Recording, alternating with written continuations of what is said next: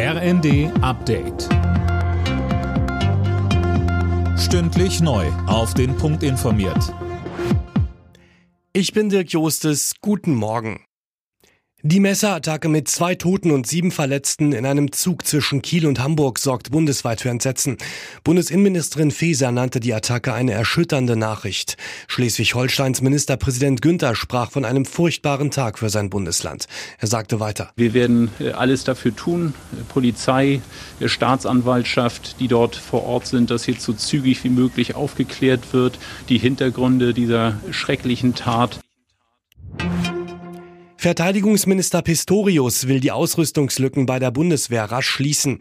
In den letzten Jahren haben sich Defizite aufgehäuft, sagte er im ersten. Die Panzerlieferungen an die Ukraine reißen nun weitere Lücken. Dazu, dass der Krieg möglicherweise eskalieren könnte, sagte er. Erstens sind alle Alliierten, alle wichtigen Alliierten mit an Bord, einschließlich der amerikanischen Freunde mit den Abrams-Panzern. Also von daher sind wir nicht alleine, wir sind auch nicht der Hauptgegner. Ganz abgesehen davon hat Putin in der Vergangenheit gezeigt, dass er keine äußeren Anlässe braucht für diese oder jenen Schritt. Völkerrechtlich sind wir ganz klar auf der sicheren Seite. Wir sind auch damit nicht zur Kriegspartei geworden. Der befürchtete Einbruch der deutschen Wirtschaft ist abgewendet. Das zeigt der Jahreswirtschaftsbericht, zu dem Wirtschaftsminister Habeck heute eine Regierungserklärung abgibt. Demnach erwartet er für dieses Jahr ein Plus beim Bruttoinlandsprodukt von 0,2 Prozent.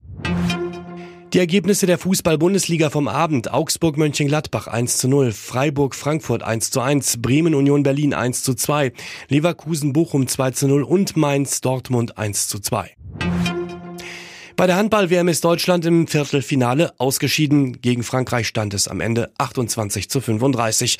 Das DHB-Team spielt jetzt um die Plätze 5 bis 8. Alle Nachrichten auf rnd.de